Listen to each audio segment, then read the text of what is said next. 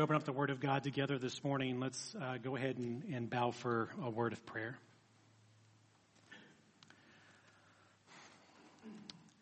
Gracious Father, we know that you are great uh, because that is something that you are.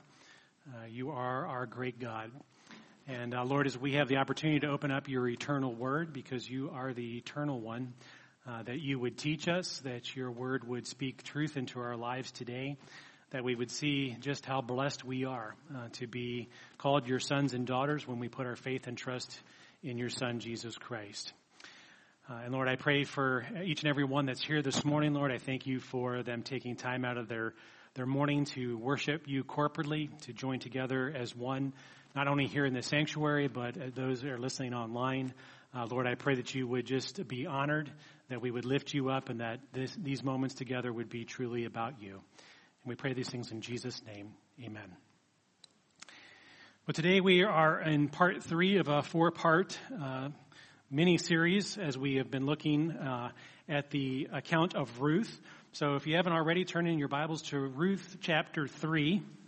Uh, and as you're turning there this morning, just as a reminder, uh, as we've taken a look at chapters one and two in previous Sundays, uh, that chapter one we saw the the beautiful uh, account of hope being restored after having uh, uh, um, one of God's families, uh, that, that, of the family of Elimelech, uh, ending up leaving the promised land because of a famine being in the land. As we took time to notice that that famine was a direct result of God's judgment on Israel because of their disobedience. Because he says, if you obey me, then I will bless uh, you and I will bless you through the land for to give forth uh, in its due season. Uh, but he said that if you uh, were disobedient or if you did not, uh, you know, honor me as uh, God, then he would remove that blessing. and so this famine was a direct result of the, the, children of Israel's disobedience before God. And we see the family of Elimelech ended up trying to escape that set of circumstances uh, and he moved his family from Bethlehem uh, to um, the country of Moab, uh, which was a pagan country, a country that did not uh, worship the one true God. Uh, and they did that in the hopes of their circumstances changing. Uh, and we found out that, and if anything happened, the circumstances ended up following them. Uh, because not only did Elimelech die uh, in the land of Moab, uh, but also his two sons, leaving Naomi uh, as a widow, uh, but also without any sons to carry on the family name. now, while they were there, the two sons did marry two Moabite women, one of which is the namesake of this book, the book of Ruth. and uh, we have the, the beautiful picture in chapter one of hope being returned or restored uh, because uh, Ruth ends up going with Naomi back to uh, Israel, back to the promised land, back to Bethlehem, uh, the place where she knew very well and people knew her. Uh, and we see the blessing of a shared love between Ruth and Naomi as they basically look to support one another in this transition. And then last week we took a look at chapter 2 where we saw peace being found. Uh, because not only was there a peace in the sense of Naomi returning back to that which was familiar, uh, but the fact is, is that uh, she was not, uh, you know, isolated or ridiculed. Matter of fact, uh, people recognized her right away. Uh, and what God did in His providence, as we spoke to last week, was bring into Naomi as well as Ruth's life um, a very special individual. A man, as the scripture says, is a worthy man. Uh, because he was a worthy man uh, of men, uh, but of wealth, but uh, of valor, of character, uh, and he stood out. Uh, and one of the things I mentioned to you last week is the fact is that he stayed in the land even during the famine, and God blessed him um, in his obedience and not leaving and going somewhere else like Elimelech's family did. Uh, and so we see that Boaz is going to bring a level of peace to a, a, situation of, in particular for Ruth, of a lot of unknowns. Uh, because not only did she leave her mother and father, she left the people that she knew, she left the, leave, left the culture she knew. uh, to settle down with Naomi. As the text says, you know, she said that I will go where you go, I will lodge where you lodge, your people will be my people, and your God my God. Uh, and she did so uh, to be an encouragement to Naomi, uh, but this was the beginning of, of Ruth uh, and you know and Naomi really seeing the power of God and the providence of God in their lives. Uh, which brings us to our text today, uh, which is chapter three of the book of Ruth. And I've entitled this section "Love Shown." Uh, because we are going to see uh, love being exhibited between not only uh, Ruth and Naomi, but also a love between uh, Boaz and Ruth uh, as the chapter unfolds before us. and before I read the first five verses there, which is our first section of finding a new home for Ruth, uh, I, uh, wanted to, to, remind you that uh, as we've taken a look at chapter one, if you remember the last verse there, it says that they came to Bethlehem at the beginning of the barley harvest. Uh, which was important because uh, they were able to uh, go and glean in the fields, to be able to pick up what had been dropped um, as they harvested the fields because God used that uh, as the farmers were obedient to God and not, you know, um, gleaning all the way to the corners of the property would leave some of what was, uh, you know, God's blessing upon that farmer uh, for those who needed to come and glean because of uh, being poor and needing uh, help that way. Uh, and then at the end of, of chapter 2, um, we, we read that Ruth gleaned in Boaz fields until the end of both the barley and the wheat harvest. Uh, and so that sets the stage for our, our text for today because, uh, as you can uh, well imagine, because of being in those fields uh, and being under the care of Boaz, as we learned in chapter 2, uh, which was a kindness of Boaz to Ruth, uh, that they are going to be able to spend some time together. Actually, Ruth is going to be able to see how Boaz interacts with people.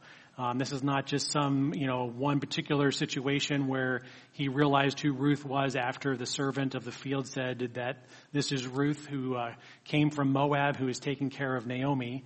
Um, and everything that he had found out from uh, people in town and, and you know gave him the knowledge of what Ruth had done. Uh, this is going to give the, the stage for uh, really a, a, relationship to begin to build because she would see Boaz in his natural element uh, as he uh, was not only a keeper and, and uh, a lord over the lands that he had, uh, but he, she would see him interacting with the workers, both male and female.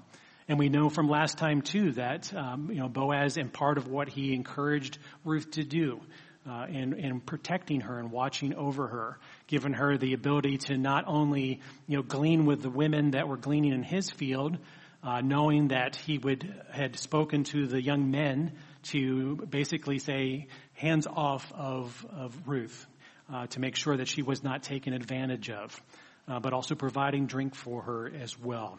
And so all those things come together to give us this um, beginning of chapter three um, as we find uh, a love between Naomi and Ruth. And so let's uh, go ahead and, and take a look at verses one through five as I read them. It says, Then Naomi, her mother-in-law, said to her, My daughter, should I not seek rest for you that it may be well with you? Is not Boaz our relative with whose young women you were? See, he is winnowing barley tonight at the threshing floor. Wash therefore and anoint yourself and put on your cloak and go down to the threshing floor. But do not make yourself known to the man until he has finished eating and drinking. When, and, but when he lies down, observe the place where he lies, then go and uncover his feet and lie down, and he will tell you what to do. And she replied, All that you say, I will do. Now, as we begin reading chapter 3, there's going to be some things that you're going to notice in the text that aren't going to make sense to you. Uh, and that's part of the reason uh, why we're going to walk through this together this morning.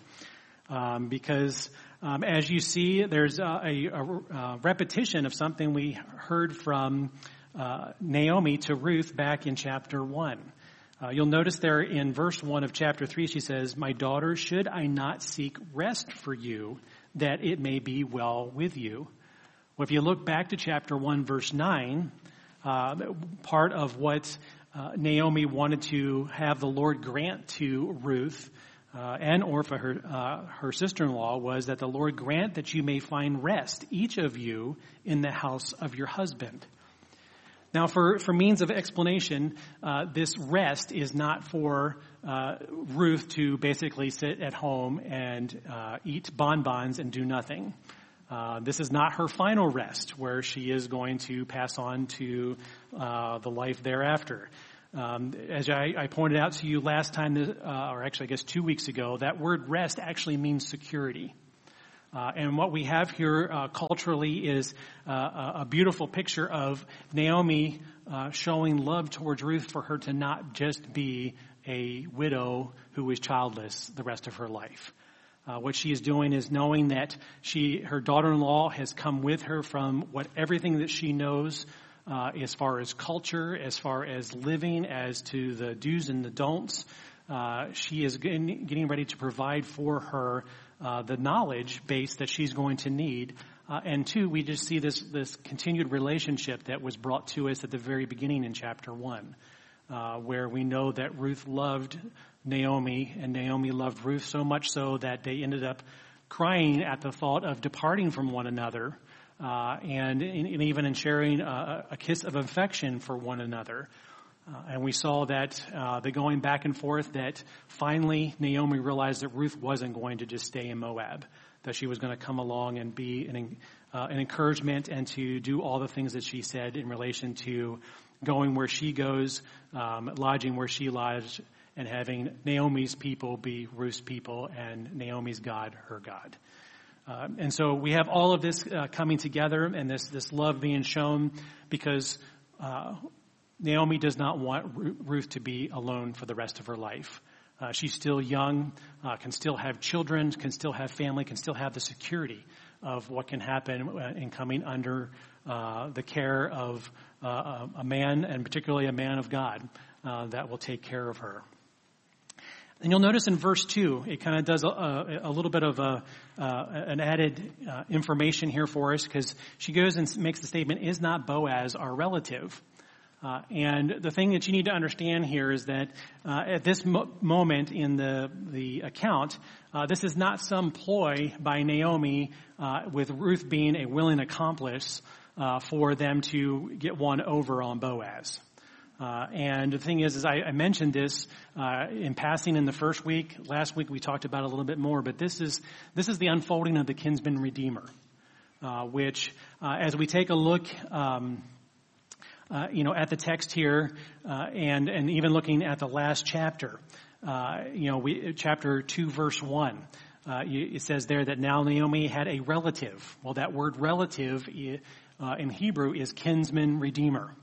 Uh, someone who is able to do something that has a special ability, a special, uh, as you were, if you want to even call it uh, an obligation or, or office, to be able to do something for the perpetuation of the family uh, to be able to, to bring back things that may have been lost for one reason or another.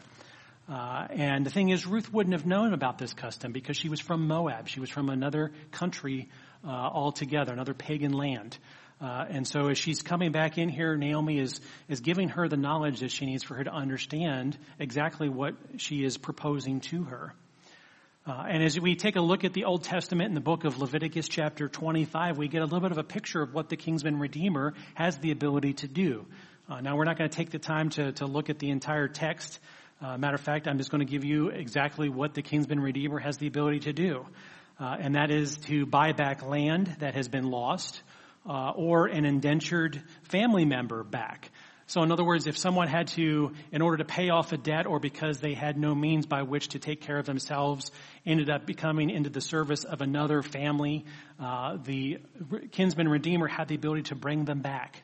Uh, if land was lost because it was either you know uh, had to be sold in order to pay off a debt, um, they they were able to buy that land back to keep that land within the family, uh, and that's something that the kinsman redeemer had the ability to do. Uh, but we also find out from Deuteronomy chapter 25 um, some other things that the, well, one other thing that the kinsman redeemer can do is that he also has the responsibility to marry uh, a childless widow, which is exactly where Ruth finds herself. She is a childless widow. Uh, and she is of the house of Elimelech because she married into that. And therefore, um, as uh, you find out from our text in chapter 2, verse 1, and even in chapter 3, and we'll see played out fully in chapter 4, is the fact that Boaz is an actual kinsman redeemer. He is a family relation that can, you know, take and give uh, Ruth the, the security, the rest as uh, Naomi put forth there uh, that she needs to be able to be in a home where there is um, safety and security and someone to to give her a home to thrive in, uh, but also too for the whole perpetuation of the line of Elimelech, because both of Naomi's sons died, and so there is no perpetuation of the family line. And uh, of the name of Elimelech, but also too for the, the growth of the nation of Israel itself, uh, for that to go forth. Uh, and the thing you need to understand is that based off of what we read in Deuteronomy 25, um, Ruth is rightly able to appeal to Boaz for this. She is rightly able to go to him and, and ask for him to be her kinsman redeemer. Uh, it, yes, it is a bold step forward for her to ask, but she does have the, uh, the ability to appeal to him so that the, the, family name can be safeguarded, so that, that she not only has a home, but also to perpetuate uh, the household of Elimelech. And that what brings us to those next few verses there in verses 3, 4, and uh, 5, uh, where we see uh, Naomi telling Ruth to do some obvious things. Uh, because she says, you know, go, you know, wash, anoint, and put on your cloak. So you have to understand that being on the uh, on a field all day in the hot sun and the hot climate uh, would end up perpetuating a particular aroma. Uh, that would be something that if you're looking to ask, uh, and, and, and we even see this in our culture today, young, young ladies, you don't want to go smelling like the salt of the earth when you're going to uh, propose yourself to a young man.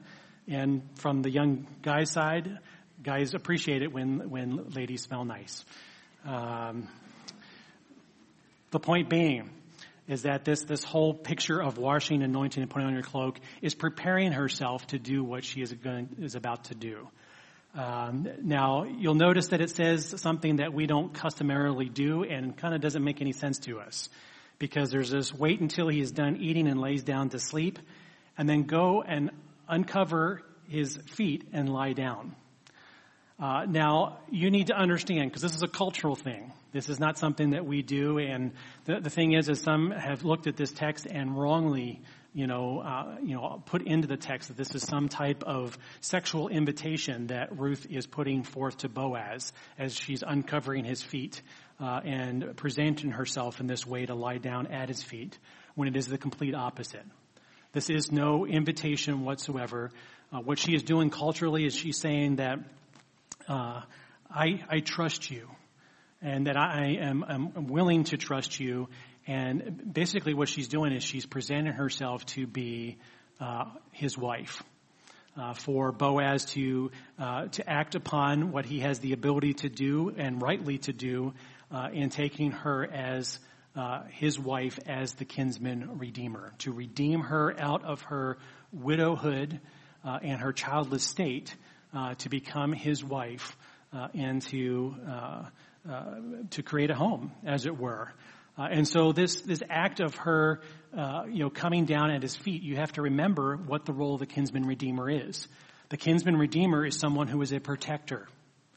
And, you know, we already have seen that in the character of Boaz already, even laying aside the kinsman redeemer role.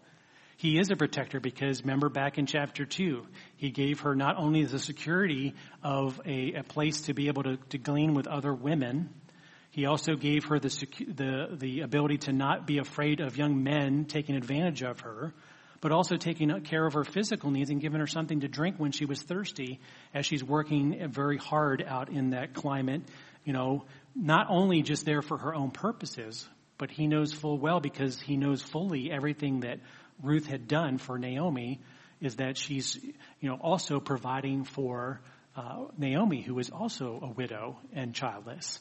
Uh, and so this whole act is an act of humility on Ruth's part.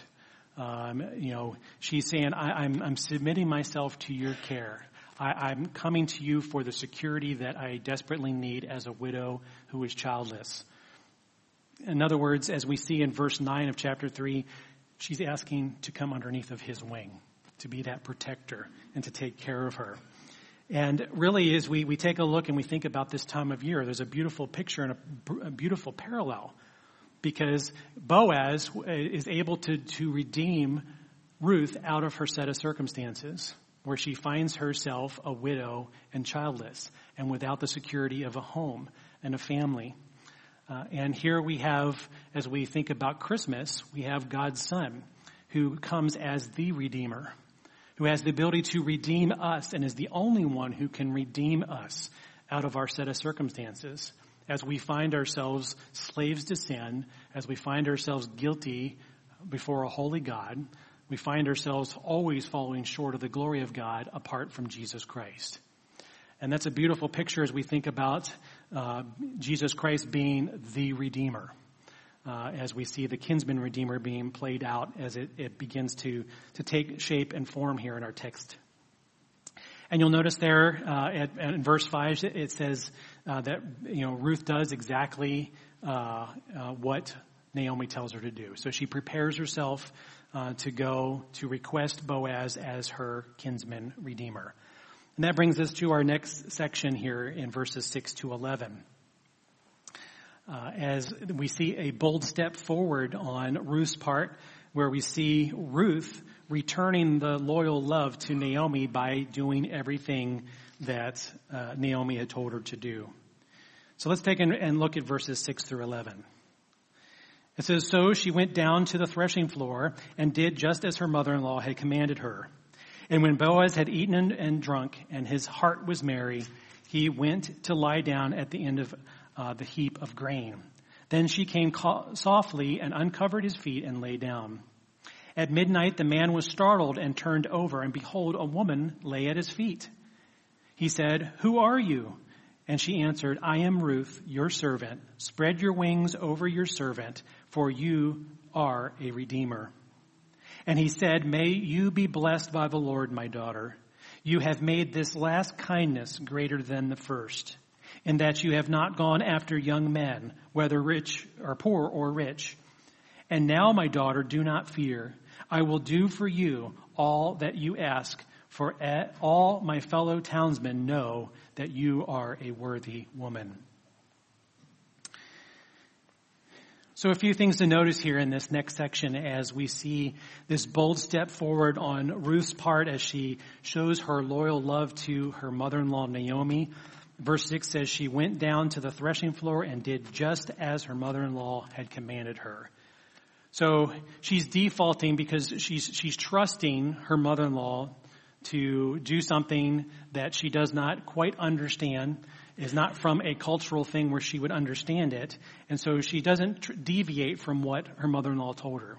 She did all that Naomi told her to do. Uh, and and that's an important part, part here because she's just not taking things into her own hands or saying, you know what, this seems really strange to me. You know, why would I do that? Um, and so we see as the text uh, plays out a little bit f- further in verse 8 that at midnight Boaz is startled uh, and he finds that there's someone laying at his feet. Uh, and of course, um, the, the question is, who is it? Now, we, we need to understand because we, we, you know, anytime we go outside, there's always lights on, it seems like everywhere.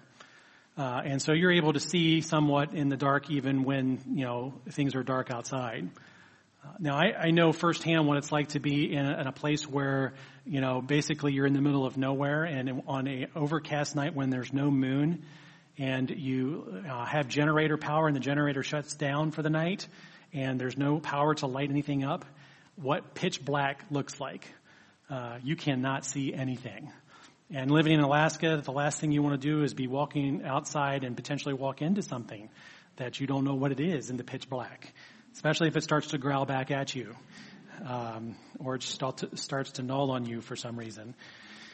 Uh, but that's the, the situation, not the nulling that they find themselves in, but the fact that it's pitch black. Uh, they they cannot see one another. They don't know. Uh, you know, Boaz doesn't know who it is, and so we see here in verse nine where Ruth says, "You know, it's, it's, I am Ruth, your servant. Spread your wings over your servant, for you are a redeemer." So again, here's the whole kinsman redeemer playing out. This is the whole protector aspect of uh, what the, the kinsman redeemer can provide being shown out because he says, she says, you know, spread your wings over your servant. So in other words, take me in under your care. Um, like we, we read about um, in the um, uh, previous chapter, in chapter two, where uh, Boaz, in a blessing upon Naomi, says, you know, uh, you know, blessings upon you because you've come under the wing of the Almighty. And the whole idea being is that you come underneath the protection of the one true God. Uh, and so we see this even on a, in a tangible point where uh, Ruth is saying, you know what, take me in. You know, she's saying, take me as your wife.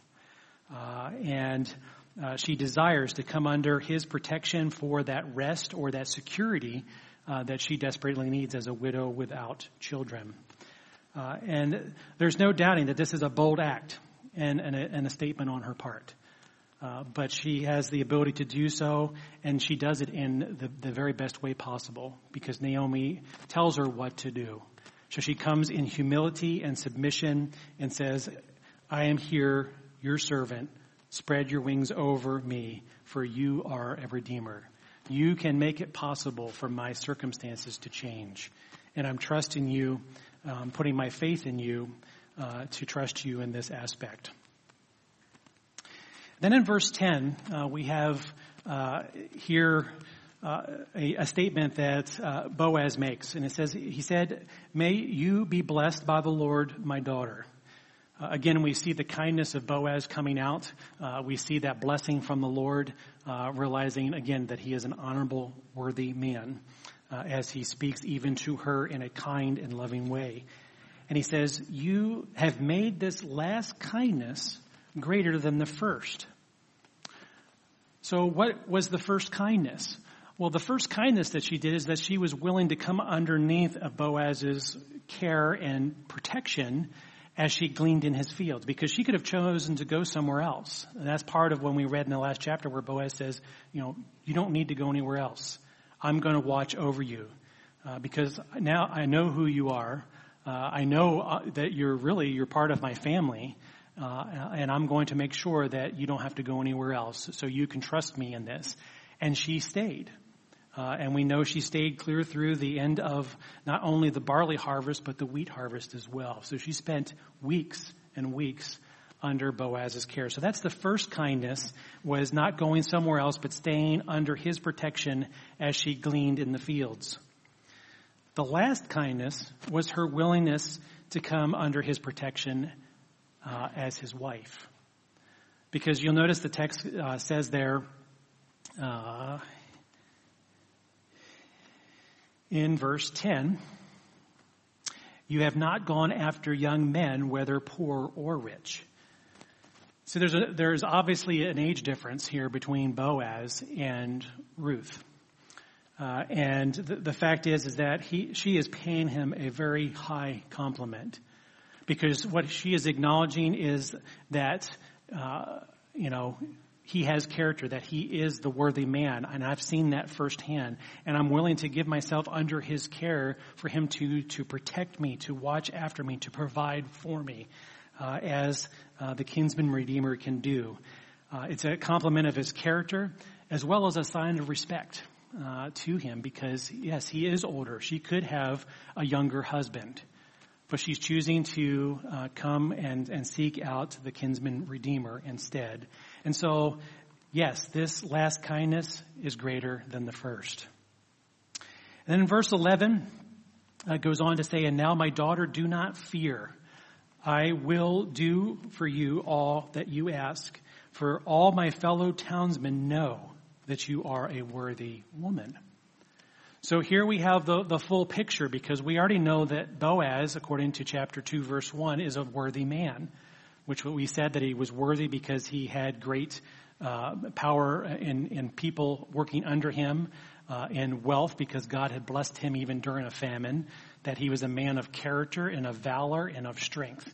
And all those things that come together to define him as a worthy man, we see that he is paying a compliment back to, to Ruth and saying that, yes, your, your last kindness is greater than the first, and I realize that in you showing me this sign of respect, that I see your virtue as well. And see, the thing is, is this, uh, uh, the word worthy in Hebrew, when it's used to describe a woman, it speaks to virtuous character. So, and, and the interesting thing, I, I think, and, and every word is a detail. All my fellow townsmen know. So Ruth has left an impression on the fellow townsmen. Now, whether that's because Boaz has spoken to her character, whether or not that's because they've seen her character, because she's going back and forth into Bethlehem as she returns home to take food to uh, Naomi, her mother-in-law, whether it's, you know, in town, you know, doing commerce or whatever. The fact is, is that people recognize that she is a virtuous woman, a worthy woman, which reminds me of Proverbs 31. Uh, as you take a look at Proverbs 31, it speaks to what a virtuous woman looks like. She's trustworthy. She's honest. She's industrious. She's kind. All things that we've seen in relation to uh, Ruth at this point. She's wise in what she says. You know, think about the fact that she asked permission to glean in the fields when she truly had a right to glean in the fields because they're provided there by the Lord. But she took the kind act of asking permission. So she was wise in what she said.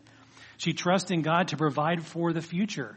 And we saw that in the fact that she left everything she knew to follow Naomi, to make Naomi's God her God. She is, uh, as strength and dignity are her clothing, as it says in Proverbs 31. She was a strong woman. She was able to do what was necessary to leave everything she knew and to, in kindness and out of love, in a relationship she had with her mother-in-law, Naomi, to take care of her.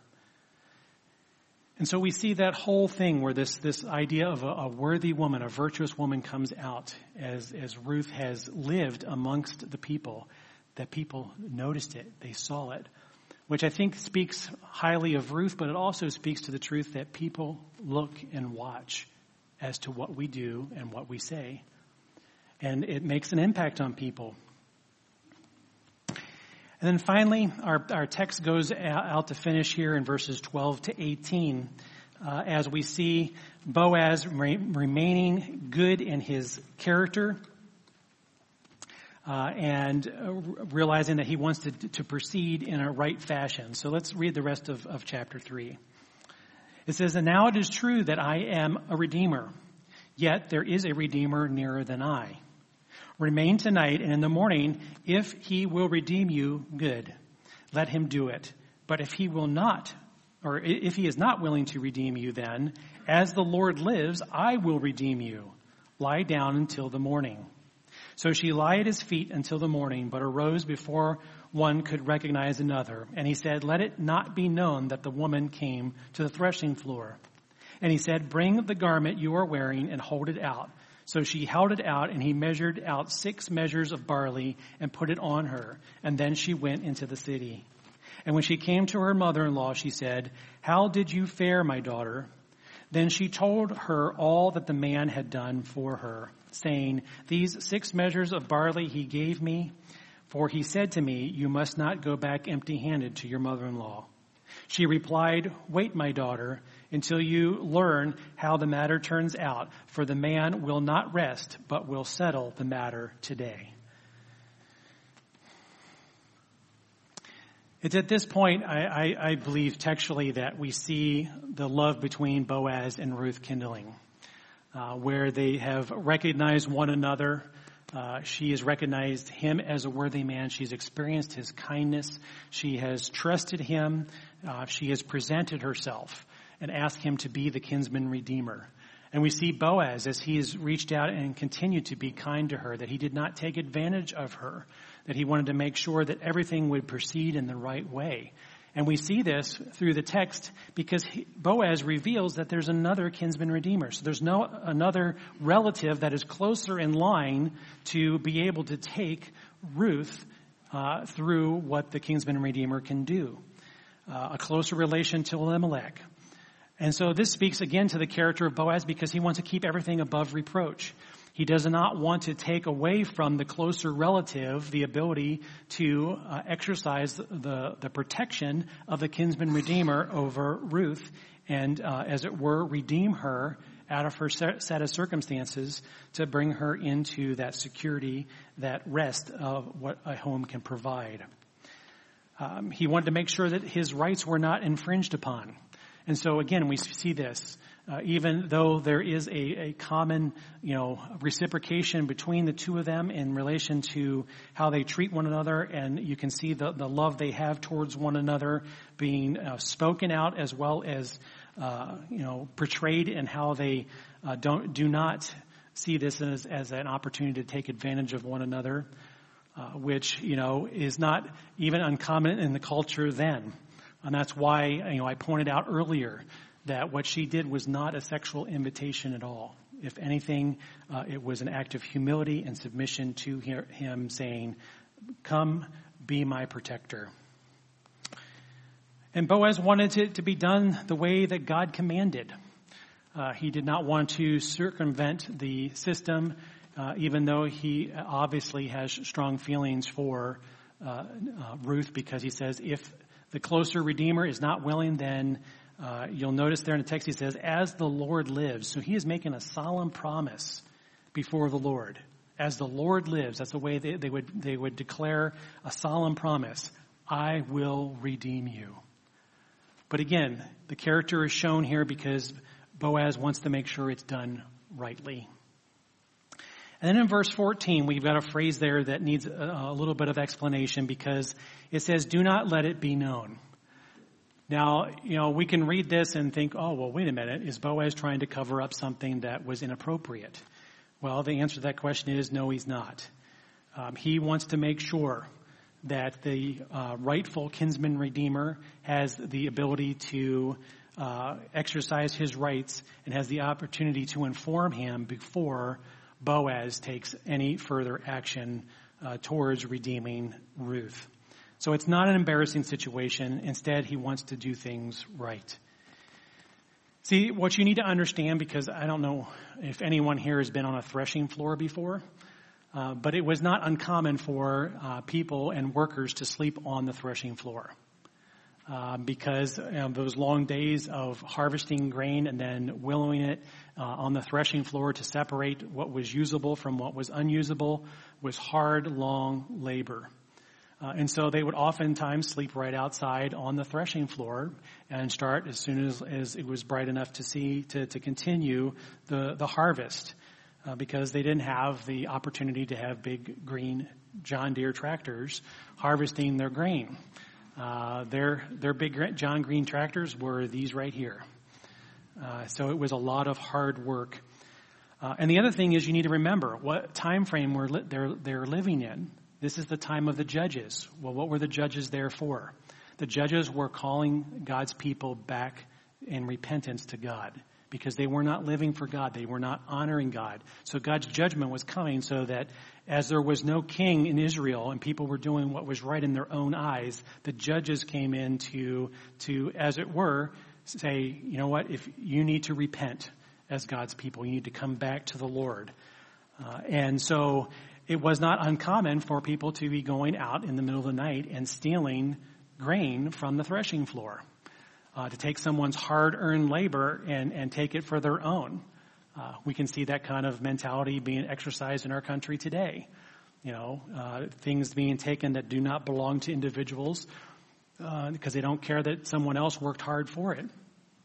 Uh, that's why we end up locking our doors, why we have security systems, uh, and even in you know this past week when people get desperate enough, um, as I heard from one of our young people here that their company got ransacked and a whole bunch of copper pipe got stolen. Uh, and that's because people will do what is necessary to get what they uh, believe is deserved them. So the fact is, workers sleeping on the threshing floor was for the purpose of keeping people from stealing it, because the presence of someone there is going to deter, uh, because they might get caught.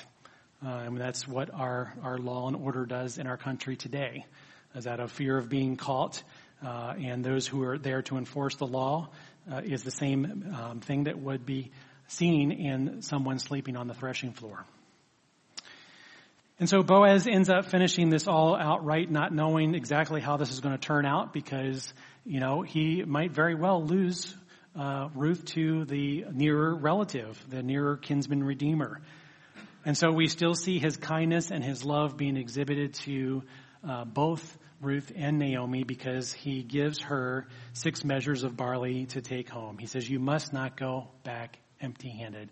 I'm going to give you something because I'm still, you know, as it were, I'm part of your family. Uh, and I'm going to take care and look after those who are part of, of, of my family. And, and it shows the kindness, too, that we saw in relation to how Boaz treated his workers as well. And so Ruth returns to Naomi and shares all that Boaz had done. And verse 18 caps out the chapter by saying, Wait, my daughter, until you learn how the matter turns out, for the man will not rest, but will settle the matter today. So we, again, we see Ruth in a set of circumstances where she really does not know quite what to expect.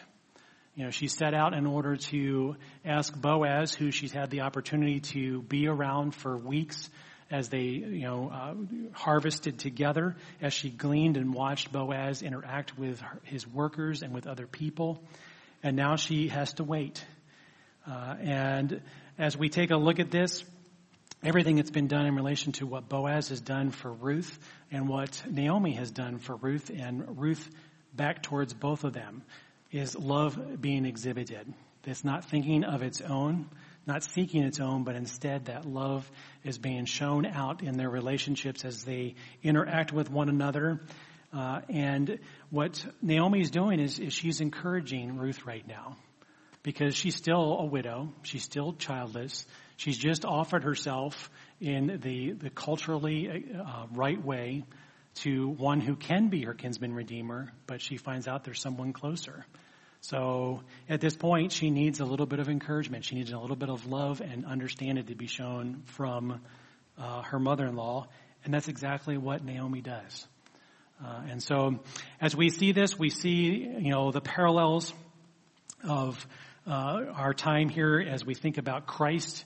You know and what Christmas is truly all about. It's Christ coming, uh, the one who uh, is able to restore hope to those who have no hope um, because we stand uh, as those who fall short of the glory of God, who are guilty, who are condemned uh, before a holy God. And so we need someone to be the Redeemer, someone who can bring peace in a situation where we find ourselves at war with God. Because what sin is, is rebellion against God. It's being at war with Him. And only Jesus Christ, the Redeemer, can give us the peace that we uh, desperately need, who can make us right, who can redeem us out of our sin and bring us uh, before God in a manner that is worthy. Uh, so that we, as it says in Romans 8, that find that there's now no condemnation uh, because we have been clothed in Christ's righteousness when we trust Him as our Savior. And finally, we see the, the perfect example of the love of God being exercised uh, as he sent his one and only son. You know, for God so loved the world that he gave us his one and only son, that whoever believes in him shall not perish, but have everlasting life. That's the love of God shown in its purity, in its, in its fullness. Uh, and it is a love that once we have trusted Christ as our Savior, once our hope has been restored, once we've found peace with God, we have to the ability to love like God loves to even love the unlovable. Uh, and so we see all three of these things coming together as we remember Advent, as we remember uh, hope, peace, and love. Uh, and next week we'll speak to joy uh, as we finish out our time in the book of Ruth. So let's bow for a closing word of prayer. Gracious Father, Lord, we thank you for this account in the book of Ruth. I thank you for the ability to, to read and to understand the culture, uh, to understand what's going on, to be able to see the beautiful interaction that's taking place, uh, to give us a foreshadowing of your son, Jesus Christ, who is the Redeemer, who would come and redeem uh, those who are dead in trespasses and sins and be made alive in Christ Jesus. Uh, and we thank you for the, the, the, beauty of this passage. We thank you for, uh, as our text showed today, the love shown. Uh, and Lord, may we, as we approach uh, the, the day of Christmas, uh, be those who exhibit love one for another. because uh, we know scripturally that they will know that we belong to you for uh, exhibited through our love one for another, and that we have a love that this world does not understand. Uh, because the reason we're able to love is because you first loved us. Uh, and Lord, I pray that you would uh, work th- that out and through each and every believer here today. And Lord, if there's someone here today who has never put their faith and trust in Jesus Christ, uh, maybe someone who's listening online or someone sitting here in the sanctuary today, that they would realize that uh, you uh, sent your son not for the purpose of being some other human being who walked the face of this planet, because Jesus is your son. He is the Son of God. He is God incarnate. Uh, he is God in the flesh. and Lord, you sent him for the purpose of him giving himself as that once for all sacrifice so that we could re- be redeemed, that we could repent of our sins and trust Him as our Savior because we do need saving, because we are lost. We are dead spiritually and we need to be made alive through your Son, Jesus Christ. And I pray that, that today would be the day of salvation for each one of them, that they would uh, put their faith and trust in Jesus Christ alone, uh, the one who is the Redeemer. And we pray all these things in His name. Amen.